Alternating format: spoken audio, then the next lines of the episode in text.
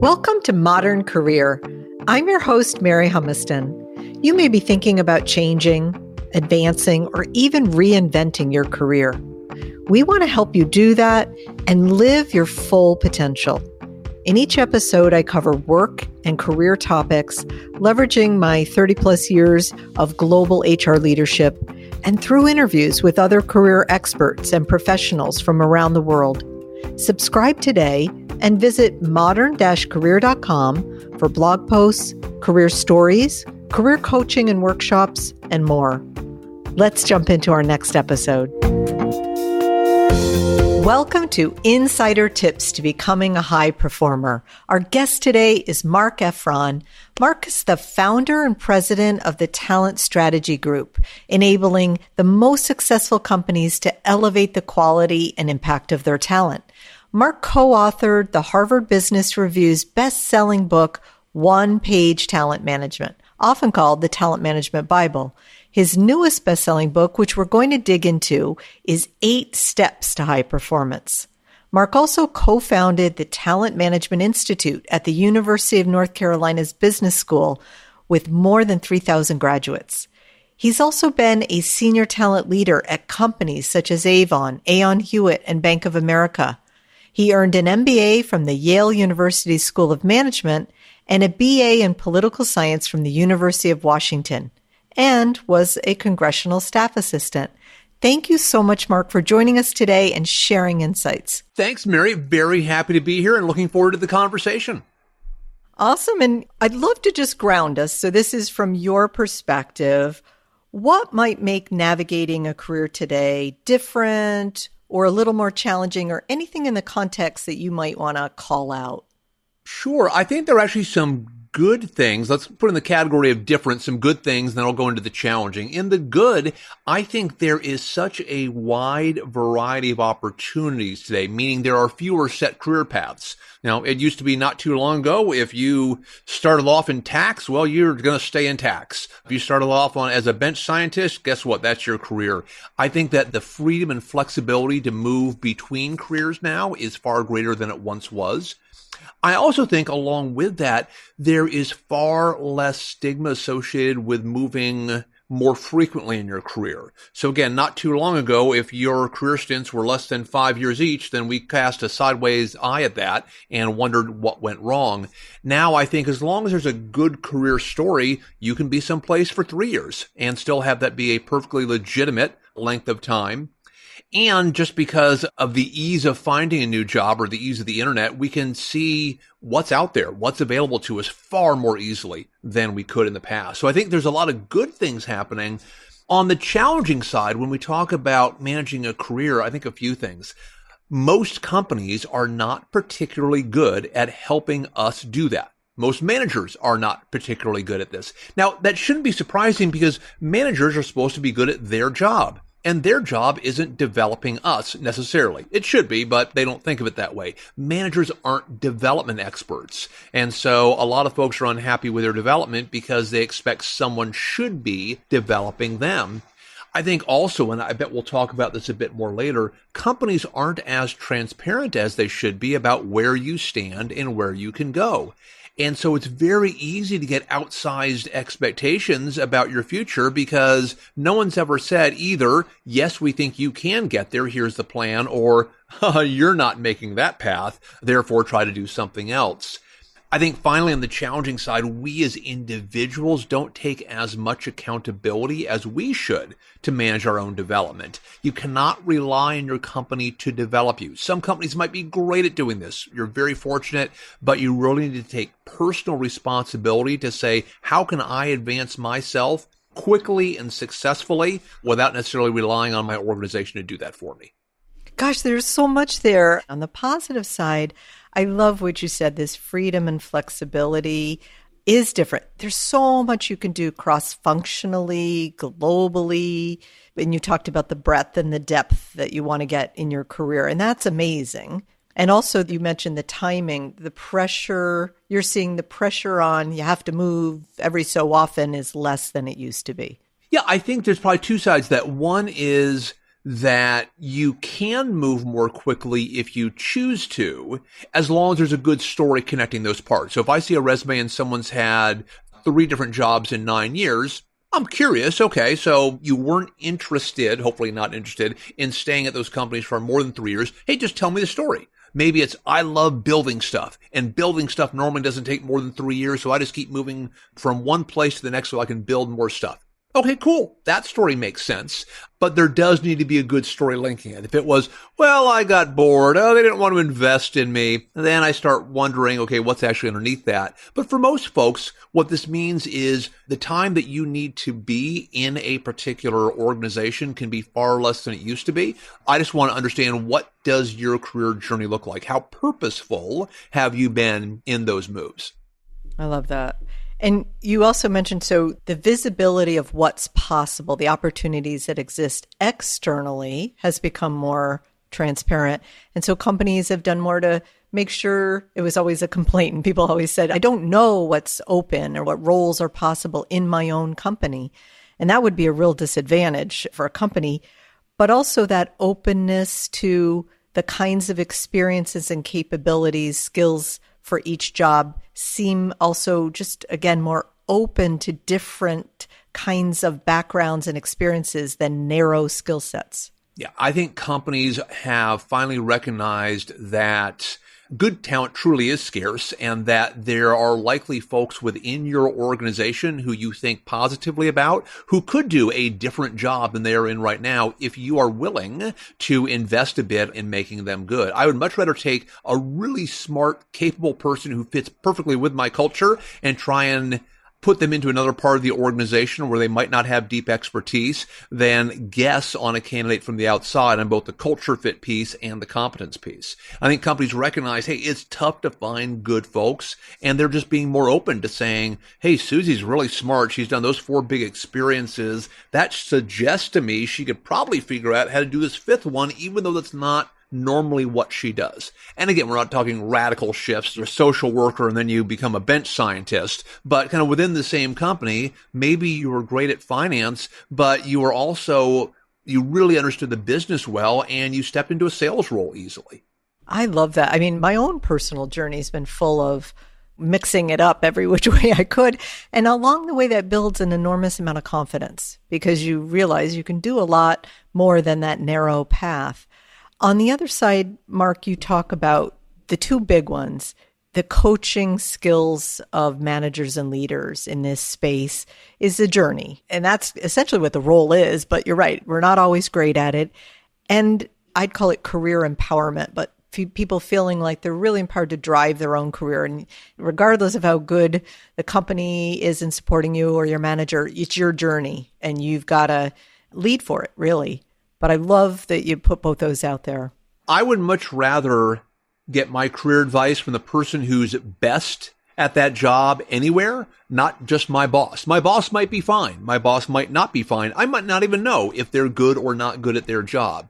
But I would much rather say, if I want to be the best tax attorney, who's the best tax attorney out there? I'm going to go reach out to her or him and see if they'll have a cup of coffee with me and talk about their career. I'm likely to get far more guidance there than if my boss is an okay tax attorney. So one of my pieces of advice to anyone who wants to understand how do I move farther, faster along a path that's likely to make me successful is go talk to the absolute best person in your field I also guarantee you most people who are successful are happy to help other people be successful. Just make sure you let them know you're not looking for a job. You're not trying to sell them anything. You're not going to waste their time. You're just trying to become as good as they are. And you would love any career insights they can give you. You're absolutely right. It's more often than not, they're loving this and wanting to do this. It's just up to us to go for it and ask for it. Yeah, I would guess in your many former CHRO roles, if you had gotten an email from a young HR staffer saying, "Hey, Mary, I uh, I saw you at a recent conference, was really impressed with how you talked about HR and etc. I'm trying to figure out what the best way is to advance in my career. Would you spend 15 minutes on me and a quick call?" I almost guarantee you'd absolutely. say, "Absolutely." So I think people need to be less concerned that people will reject them and just ask. Again, I'd rather get the advice from the smartest person in the field than someone who simply happens to be one layer above me in the company. I love it. Marc, so the most recent book, Eight Steps to High Performance, clearly full of a lot of insight on what it takes to be a high performer. One quick question before we jump into it Are these steps relevant for any career level? There's never a bad time to apply these steps. But I really wrote the book for people who were younger in their careers to help them understand there are actually some scientifically proven ways to be a higher performer, to make your career growth easier. Now, those tactics apply whether you are 20, 40, or 60 because they're all based on the greatest science. But what really drove me to write the book originally was thinking about people who are entering the working world and the challenges they're naturally going to face in figuring out how do I win at work. And it just seemed a little bit unfair that we have all this great knowledge. There's a ton of science that tells us almost exactly what to do, yet we never tell anybody. Oh, they'll learn through the school of hard knocks. Well, that sounds like a horrible school to attend. I don't want to attend that school. I want the school of easy paths. So why don't we simply say, I can't guarantee you that all of this is going to work easily, but I'm at least going to let you know there are things that are guaranteed to make you more successful at work. Here's what they are, and here's how to easily apply those.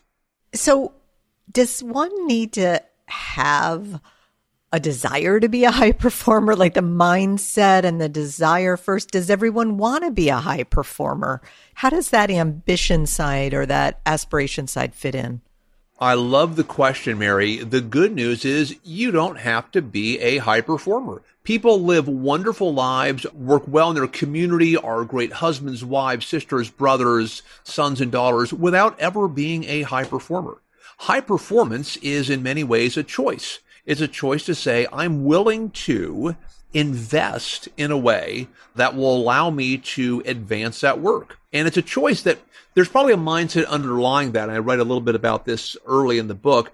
It's a mindset that's likely governed with three principles, starting with, I recognize I'm likely going to work harder than other people. Now that sounds, at least sounds to me, relatively uncontroversial. Yet I hear a lot of folks say, essentially, how dare you suggest that I work hard? I work smart. Well, working smart is lovely, but what are the odds that you're going to work so much smarter than everybody else around you that you can do less work and still be equally successful? You're going to have to work incredibly smartly. More importantly, oftentimes when I hear people say, Oh, I'm going to work smart, they'll say, because I'm not one of those people who hangs around the coffee machine talking to people, or I don't sit around and engage in office gossip. I save all that time by not engaging. Well, what I hear is I'm not someone who engages with other people in a way that builds and supports the culture of my company. Okay, well, that doesn't sound like a great path to high performance. Not that you need to stand around the coffee machine and gossip, but if you say, well, I'm really efficient, well, that's great, but being efficient is part of what allows you to be a high performer. It's not all of what allows you to be a high performer. Connecting with others formally and informally is the other magical ingredient. And to the extent you're dialing down on that to say, I work smart, you're probably not working quite as smartly as you think you are. Exactly. So let's talk about the eight steps. So, what are some of the eight and tips? Sure. And to your point, Mary, these are universally applicable because these are based on the absolute best science of human psychology and, and, individual performance. To write this book, I read through about 2,000 academic articles that each claimed they had some impact on performance at work and sorted through all those to figure out, well, what had the best body of proof? Where was the most solid proof about performance? And that's where the eight steps came from. So this is not, well, there was a survey done and you might want to try X. This is the rock solid proof. And it starts with step one, which is set big goals. Now, a lot of us have heard that many times. Oh, we should set goals. Goal setting is important. But the psychology underneath setting big goals is incredibly powerful. The, the science is very clear. The bigger goals we set, the harder we try. The harder we try, the more likely we are to succeed. It sounds like something mom and dad would have told you. Mom and dad were right. The science is very, very clear. And what I encourage people to do is think about next year at work whether you're on a calendar schedule or uh, another schedule, what the next year looks like, and ask yourself, what would it take to deliver twice next year what you delivered this year? What would it take to deliver twice? Now, people may say, well, Marc, that is an absolutely ridiculous question. I'm already up to my eyeballs. I could probably deliver 5% more if I was lucky. But just think through it. What would need to change? What behaviors would you need to modify? What work would you need to delegate? How would you need to manage your staff differently? What skills would you need to build? What would it take without increasing hours. So the easy answer isn't all work 24 hours. Working the same 8, 10, 12 hours that you do now, what would it take to deliver twice? Because just the discipline of thinking through that, I guarantee there are things that can be done, whether it's changing how you behave, how you manage others, how you organize your work, stopping some things that you're doing that will allow you to at least get 20% more out of your own performance next year without having to dial up the hours. So the science is unbelievably clear. Setting big goals works. The other key there is set a few. My company does a lot of work with big organizations around the globe, helping their managers to set goals. And the most common challenge is, oh, yes, Marc, I set goals. Here's my list of 20. Well, you can't have 20 big goals. And we're probably talking about our activities, not real goals. So when you're thinking about setting goals for yourself, what are the two, maybe three big deliverables, big promises that you're going to make to your organization? So step one, set big goals. That's awesome. How about number two? Number two, the second most powerful thing you can do, the chapter is entitled Behave to Perform. And what does the science say? The science says there are actually a few different routes of behavior that will allow us to be a high performer. So the key is understanding there's not one best path for your behaviors to be a high performer. But the science is also really clear that it's not focusing on your strengths that you should do. It is actually focusing on what could be your weaknesses or what we tend to call derailers. A derailer is just what it sounds like. It's something that will take your career off the tracks. The good news is these derailers are predictable because they are based on our core personality. In many cases, they are simply our strengths turned up too high. And once we understand that, we can turn that dial back down. So when we talk about behaving to perform, we emphasize how do I understand what's likely to get in the way of me being successful, recognize that, and work to eliminate it. In fact, in the book, we actually have a quick little survey on derailers written by the world's leading personality scientist, Dr. Robert Hogan. So you can actually read that, take the quick little survey, and understand where are you more likely to derail. So the key here, and it goes against a lot of the popular literature that says, oh, just focus on your strengths. Well, focusing on your strengths is great if you just want to be good at what you do today. If you want to move up or you want to move over, you'll need different strengths and you'll also need to eliminate anything that's dragging behind you. Those are your derailers. So step two, behave to perform. Focus on what might trip up your career, not trying to make your strengths even better. Most of us have had the experience of when the strength becomes too high and then gets in your way. And you've got to believe that you can just pull it back because it's scary to let go of a strength, but it's a dial back that you need and balance. Absolutely. I'll take one of my own on the, there's an instrument called the Hogan assessment and it assesses your derailers. It has 11 categories. One of those categories is called skeptical. Now, a little bit of skepticism is a good thing. In fact, I've made my career being skeptical of claims that are presented to me. So I dig into them and I learn more and I counsel companies on that. But now turn that dial up really high. Turn the skeptical dial up to 11. And how do I behave? Well, Mary comes into the meeting room and says, Hey, Marc, I've got some cool research. Where'd that research come from? I've seen other research. Did you work a long time with that research? Who was your source for that research? Oh, these numbers look wrong. When you get too skeptical, all of a sudden you're just a bit of a jerk.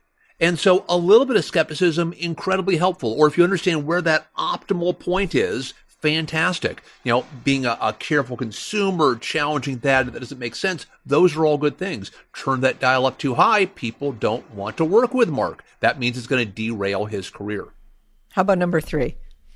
Number three, grow yourself faster. This goes to what we were speaking about earlier, taking accountability for your own career a lot of us, because we went to university, maybe got a, a, graduate degree, we rely heavily on education as the primary way to grow ourselves. And that's natural because we spent 12 or 16 or more years doing that. But the science is really clear. Once you have that base of knowledge, once you have kind of the core knowledge in your field, it's the experiences that you have, the quality, the variety, the diversity, the challenge of those experiences that actually grows you most quickly. And so if you want to be a high performer and grow yourself faster in your career, the key is to think about which experiences do I need to accelerate my growth? Now, an experience may be a job or it may not be. It might be I need to work internationally. It may be I need to manage in a turnaround environment. It may be I need to manage with a really big complex team. It might be something within your function. So let's say you're in the audit function. I need to audit a small part of the organization. I need to audit where I think that people are lying about the books. So it could be within your function you gather those experiences, but the more quality experiences you gather, the faster your career is going to progress. Think of these like entries on your resume. A good entry in your resume likely states, I had this really meaningful experience that you're going to care about reading my resume. You should be thinking about your career progress the same way. What are the few most powerful experiences I can get to speed my career along? And to our earlier conversation around asking an expert, I would do the same thing. I'm in the HR field. What would I do? I would find the four best CHROs and say, Hey, Mary, which experiences do you think were most valuable in your career? I'm a young, growing HR leader. Which experiences do you think I should have? There's plenty of insights out there that you can draw from to figure out which experiences will speed your career along. That's awesome. You're right. It's the self awareness on that of what do you really need and a bit of self direction because a lot of times in your career, others will move you where they want you to go versus you taking that ownership. And I think that that's a great point. In some organizations, well, I think most organizations, you are an asset that they want to deploy where it's mm-hmm. best needed. Mm-hmm. Now, in many cases, that might align with exactly what you want to do. Fantastic. But what if it doesn't? You need to understand, given your career goals, which experiences matter most. Because you might be able to say, if Mary comes to me and says, Hey, Marc, I'm going to move you to the UK job. I might say, Hey, Mary, that doesn't sound like it's a, much of a cultural stretch. I know there's a job open in Singapore. Can we talk about that as well? So if you have a proactive view of how to manage your campaign, you're going to be in a much stronger position to advocate for, hey, I'd really like the Singapore role. Tell me, do I fit? Do I not fit? If I don't fit, what should I do to become a better fit? Then you're in control. Again, some companies are brilliant in helping people out with this, but I wouldn't rely on that being the case. Tell us about number four. Number four, connect. Now, as an introvert, even writing this chapter scared me because the science is unbelievably clear that the better relationships you have with people, the higher performer you're going to be.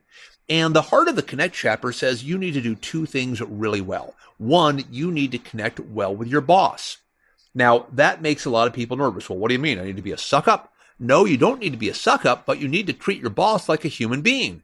And human beings sometimes like having cups of coffee with other human beings, or they like talking about their weekends, or they like being complimented. They like being treated like a normal person. And I think sometimes, and this could be cultural as well, feels like it could be power distance between you and the boss. But the science is very clear. The stronger relationship you have your boss, the faster you move up in the company and the higher performance ratings you receive. Actually, the science says even if you're not a strong performer, you get higher performance ratings if you have a good relationship with your boss. Not a good long-term strategy, but it just says how powerful those relationships are. So interact with your boss the same way you'd interact with someone who you're trying to build a friendship with. You're going to reach out to them occasionally. How are things going? Hey, we should grab lunch these are things that just naturally build strong, productive relationships. So manage your boss, number one. Number two, actively manage your peers. What does actively manage your peers mean? In the book, there's a chart that literally allows you to manage or and kind of chart those relationships. Who am I talking about? I'm talking about Bob. What does he do? He is the audit person for Asia. When was the last time I talked to him about something other than work? Oh, it's been four months. Okay, so I haven't talked to Bob in four months, and I rate my relationship with him as a three out of five. Okay, well, that's not a good number. Now let's do that for all of my peers. Anyone on that five point scale that I rate less than a four, I should be reaching out to immediately and saying, Hey, Bob, we have not had a chance to catch up. Would you mind a 20 minute conversation on non work related stuff? Again, introverts are scared of asking that question. Most people love talking about themselves. And so if you ask them, hey, you got some time, that they're happy to do that because peers can't necessarily move you up the organization, but they can prevent you from moving up in the organization. So the step four around connecting, actively manage your boss just like you'd manage any other friend. The second part of that is actively manage your peer relationships. Rate them five, four, three, two, or one. Anyone less than a four, reach out to today. Love that. How about number five? Number five, maximize your fit. This is one that can be tricky to do because we don't recognize that companies change faster than people change, meaning companies' strategies are evolving more quickly than they ever have. I mean, I work with a lot of Silicon Valley companies where they might move through strategies on 18 month cycles. And they're going to need different things from people as they move through that cycle. We need to be aware of where is my company going and what does that imply for the capabilities they're going to value the most?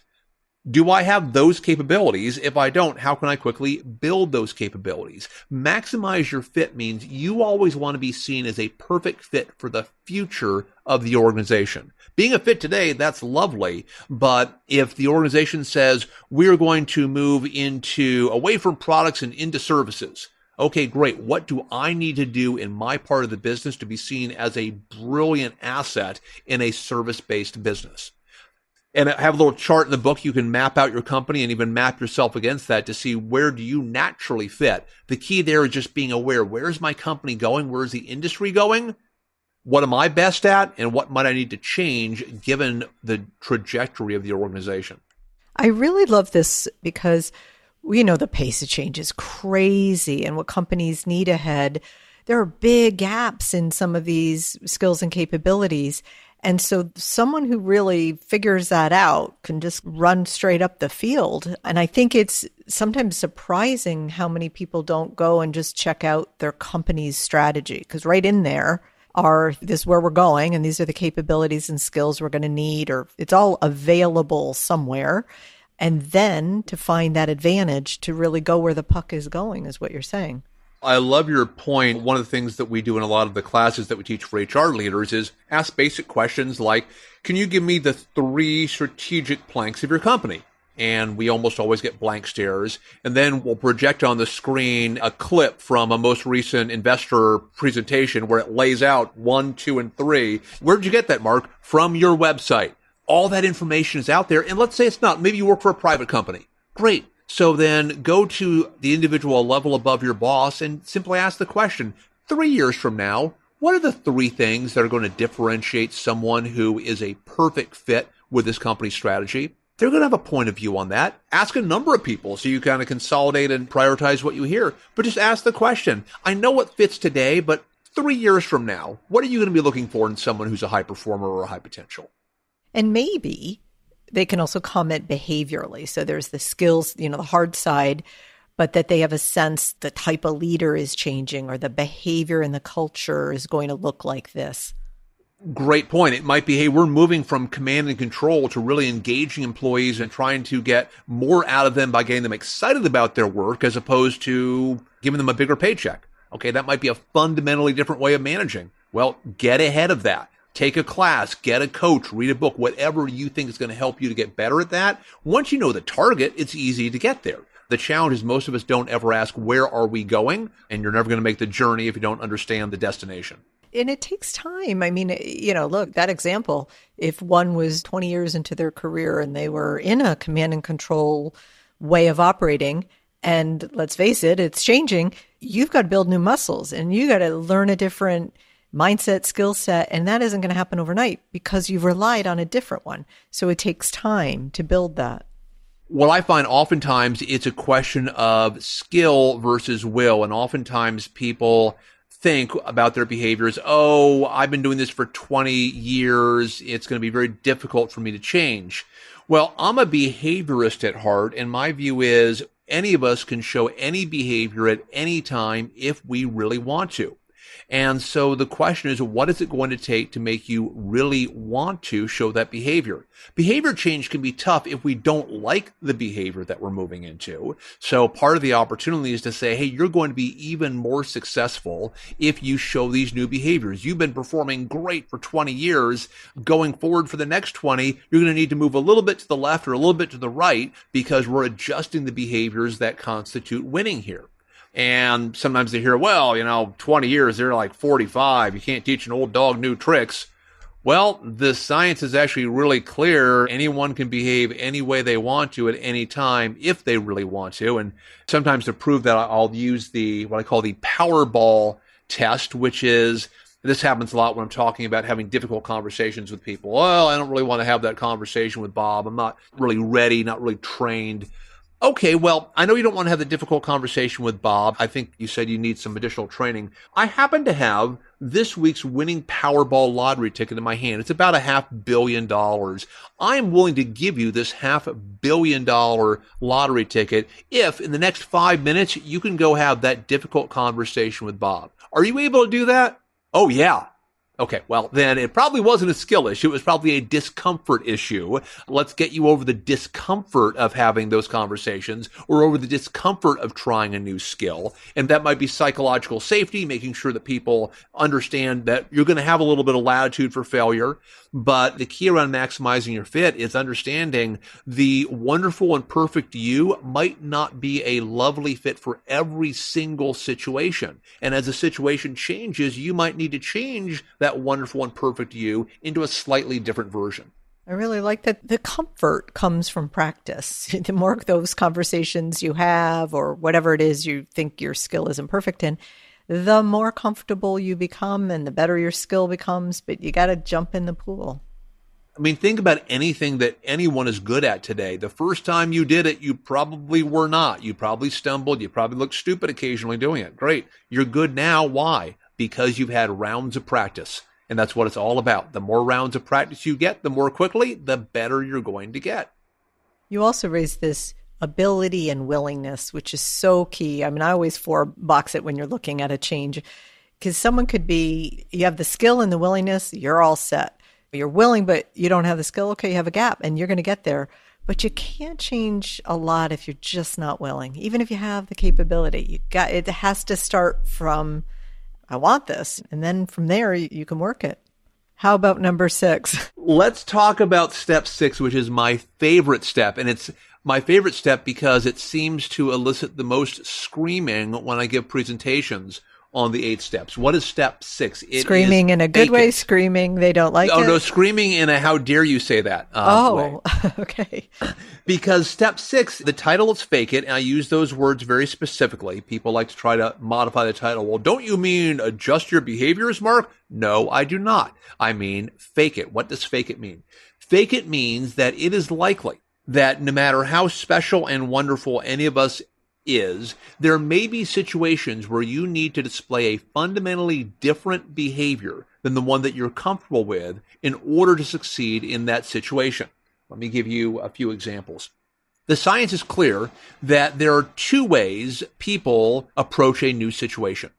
One way that people approach is they approach the scientific label, they actually call it chameleons. You approach as a chameleon. What does that mean? It means I walk into a conference room where there's a group of people and I look at that group and I think, what do they need from me in order for this to be a successful meeting?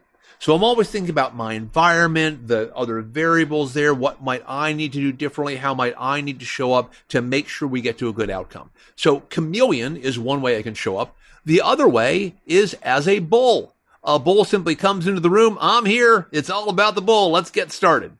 Science is clear. Chameleons are far more successful. The challenge is that there's been a lot of talk, a lot of books, a lot of webinars and TED Talks over the past 10 years about being authentic. And people get very wrapped into, well, I need to be the authentic me.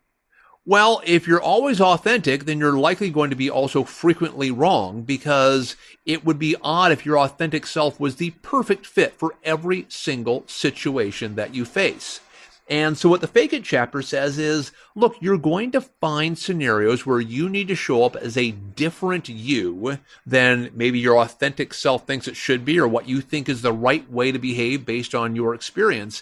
But that is necessary for you to be a high performer in that situation. A great example is that it's proven that we move through two phases in our leadership journey. We need to first emerge as a leader, and then we need to become an effective leader. Now, how do you emerge as a leader? Well, you tend to do two things well. You tend to call attention to your own work. You wave your hand around a bit to, to be noticed, and you tend to build great relationships with others. Now, someone might say, well, that sounds like sucking up, and I'm kind of an introvert, so I don't really want to build all those relationships.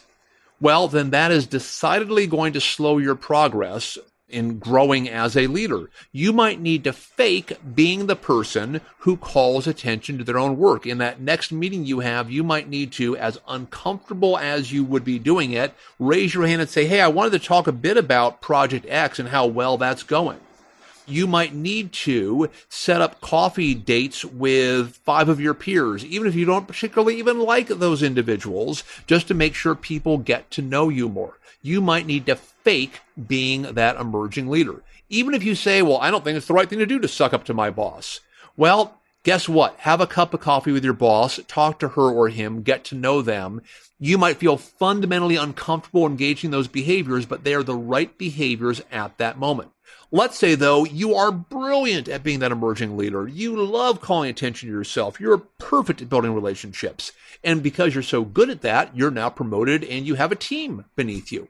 Well, now you need to be an effective leader. You need to inspire others and draw attention to the good work of people on your team. You might need to fake being that effective leader because what you really want to do is you want to speak first at team meetings. You want your ideas to come out. You still want to be the center of attention because that's a lot of fun. You might need to cover your mouth at team meetings. You might just sit in your hands so you're not calling attention to yourself. You might need to fake being that effective leader. So the key is how badly do you want to be a high performer? Are you willing to fake a absolutely fine behavior that you simply don't feel comfortable with. One more quick example. I do a lot of public speaking, oftentimes to very large groups, and I'm not naturally a great public speaker. I don't think I'm naturally that engaging or warm or any of the things you want to see in a public speaker. But I also recognize that that's what audiences want to see. And so if I'm about to go on stage and there's a big group out there, what I think about is I think about a gentleman, you know him, Mary, named Marshall Goldsmith. And Marshall Goldsmith is one of the world's most famous executive coaches, probably the warmest, nicest, funniest, sweetest human being you would ever meet, and brilliant on stage. Warm, engaging, just makes you incredibly happy. And so when I'm about to go out and do a speech, and I just don't feel with it that day, I don't think, what would Marshall Goldsmith do? I think, be Marshall Goldsmith. And I walk out on that stage and it's, good morning, everybody. Great to see you. How's everyone doing today? Now, that's not me. That's Marshall Goldsmith. But guess what? For that one hour on stage, I deliver what that group needs by basically putting on an actor's face and say, I'm going to play Marshall Goldsmith. I'm going to push my content through that, but I'm going to be someone who I'm fundamentally not for that one hour. Now, when I step off that stage, I'm not Marshall Goldsmith anymore. This is not about becoming a fake you. It's understanding when are the moments that matter where you need to display a fundamentally different behavior. How about number seven? Step seven is all about what can we do with how we manage our own bodies to be more effective at work. And this was an interesting one to research. When I was researching this topic, I went in assuming I would find great research that says that exercise is the key to high performance. If you exercise, if you're in great shape, that will drive your performance. And I looked and I looked and I looked and I didn't find anything that had a direct link between exercise and performance. But as I was reading all these articles that said, well, something you can do with your body that drives higher performance is the answer came out sleep. Came out loud and clear as the single most powerful thing that any of us can do to lay the foundation for all the other steps we've just talked about. If you aren't managing sleep well, then it's going to undercut your ability to do those other things. And the challenge that I found was there is so much variety of information about sleep, it's very easy to get confused. And I think the key thing for your listeners to keep in mind is that quality and quantity are two very different elements of sleep. It's the quality that matters much more because when we don't get high quality sleep, it undercuts what are called our executive functions. So things like strategic thinking and creativity and teamwork, kind of the stuff that makes you truly successful. Low quality sleep just undercuts those. Low quantity affects basic things like where are my car keys and I forgot my colleague's name. So quality matters much more than quantity. The good news is that scientists have studied over and over and over again how do you get high quality sleep. A lot of folks have heard this advice. We don't all follow it. Quiet room, dark room, cool room, little device reading ahead of time, as few disruptions, meaning not as many dogs and cats on the bed as you might normally have. Those things allow higher quality sleep. On the quantity side, they've also done a lot of studying and the challenge I found is the answers are all over the place, kind of six hours to 10 hours, but the sweet spot seems to be about six and a half to seven and a half hours of quality sleep, and you're absolutely prepared for high performance the next day. Awesome. And how about number eight? Number eight really says we've just talked about seven scientifically proven steps that are guaranteed to make you a higher performer do those before you grab onto whatever fad you just read online that says, "Oh no, if you just take these fruit pills, you'll be a higher performer," or you know, it's it's all about having the right mindset. It's so easy to get distracted because easy solutions come along that appeal to our view of the world, the way that things should work, but that aren't grounded in science. And they distract us from the things that are proven to be effective. So step eight is all about how do you avoid the fads that are out there? How do you focus on the few things that are scientifically proven to work? So the title of the chapter is avoid distractions. And what it really says is be a careful consumer when you hear things that sound too good to be true about how you can be more effective, it probably is. Look for science. Is there incredibly strong science underneath this? Or is this one person's story about what they did and now they think that you should do it as well? So step eight, be a careful consumer. Turn your critical dial up a little bit higher to say, is that really proven or is that just somebody trying to make a buck? Marc, you've been a talent leader, talent management leader at the top of many companies. So you know what goes on behind the curtain. So how people get selected or promoted or what it takes to advance. What might you share? What's a little bit of insider knowledge that you think people may not know about, but it's really important to navigating a career? I think there are a few things that are really important to know, and I think companies should be more transparent about these things. And let's start with the fact that you are talked about far more openly and honestly in talent review and evaluation conversations than you ever imagined. If your company runs a typical talent review conversation, people talk about your strengths and your weaknesses and what they've observed. And it's not just what you think, oh, that project was good, that project wasn't good. It could be, you know, I was in a leadership course with that person. They asked two really smart questions and I'm really impressed with how they think. Or it could be, I was in a leadership development course, that person. They asked two idiotic questions. I don't know what they're thinking about. So everything you do is in your, let's call it permanent record. So don't think it's simply about, well, I delivered X. That's what matters. Everything you do goes into how people assess you and assess your potential future in the organization. I'd add on that example. I've been in somewhere they say, and you know what, Marc was great, but he was partying all night in that course, and then he showed up late each meeting, or even that stuff that you may think is outside the day to day. No, it's all in. Absolutely. Just to, I'll double down on that, especially now that we're uh, hopefully appropriately more sensitive about how we interact with other people. I've heard conversations recently. Hey, at that team meeting, he seemed to be leaning a little bit too close to that woman. You could tell she was uncomfortable, even though she didn't say anything. Even little stuff like that, which is now hopefully perceived as bigger stuff, all of that is in the record, is in somebody's mind, and it's going to come out. And what you're saying too is it can be perception, it's a discussion. I often also hear people say, I don't really know Marc.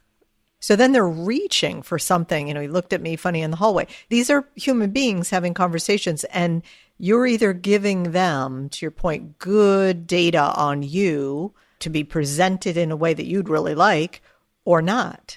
And these are leaders directly to you, but also cross functionally in the whole org. And I think it's important. I'll give one example probably 25 years ago, my first job. I was somewhat a hypo and I thought I was about to get a big assignment. And my boss, who was the CHRO, came back to me and said, you know, we talked about it, but we decided not to give it to you. One of the senior leaders said that you never look him in the eye when you walk down the hallway. And that was one of the key decision factors. And as unfair as that may sound, someone interprets that as, okay, he doesn't connect with people or he's afraid of me you can't judge other people for how they evaluate your behaviors. You need to engage in the behaviors that you think are going to be most productive. So those little things matter, but that also means you need to be more proactive in having whoever the decision makers are understand you, understand your career goals. Because if you want to succeed, it can't be, I hope they pick me for that project you need to knock on their door, their virtual door, and say, Hey, Mary, I'm, I'm, hearing a bit of a buzz about Singapore. I don't know if we're going there or not, but I would love to have that opportunity. Can we talk about that? You need to proactively manage that part of your career because if there are blanks that you're letting other people fill in, they might not fill them in with the answers that you want. What's something that you have learned or something you've taken advantage of that's really helped you throughout your career experience to pivot or navigate your own career? I've always valued simple, powerful advice. And I got these two words of simple, powerful advice back in my Hewitt associate days. Hewitt's now owned by Aon for folks who've never heard of Hewitt. And the individual said, Marc, if you want to be successful in consulting, you need to be a likable expert. Likable expert. And now each of those two words has a huge kind of decision tree below it. Okay, what does likable mean? What does expert mean? But that really captures the essence. You can be really smart and knowledgeable, but not be someone who builds good relationships or presents themselves in a way that people want to interact with. That expertise means nothing. You can be a really great guy or great gal, but not have a lot of content. Well, people are going to invite you out for a beer, but they're not going to pay you any money for anything combine those two factors and that's the at the heart of what allows some people to be effective in that field. So i love simple models. That's one of the simplest but it's unbelievably powerful if you make it practical and apply it every day. I love that. That's fantastic. Is there another piece of career advice something that might have stayed with you throughout your career something that you would share with us this is going to sound like advice that only an introvert would love, and it probably is because we tend to absorb things that agree with our self view. I did have someone early in my career say, essentially, depend on no one, you're in charge of your own career.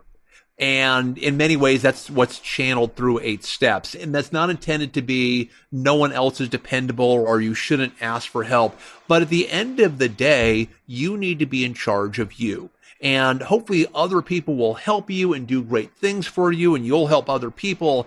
But we can't rely on other people to manage our lives or especially our careers for us. You need to take the accountability and have a plan to say, this is who I want to be and I'm going to work harder towards that every single day. So don't depend on others for your success. Marc, thank you so much. We covered so many areas and this is, you know, probably three podcasts in one, but thank you. Thank you.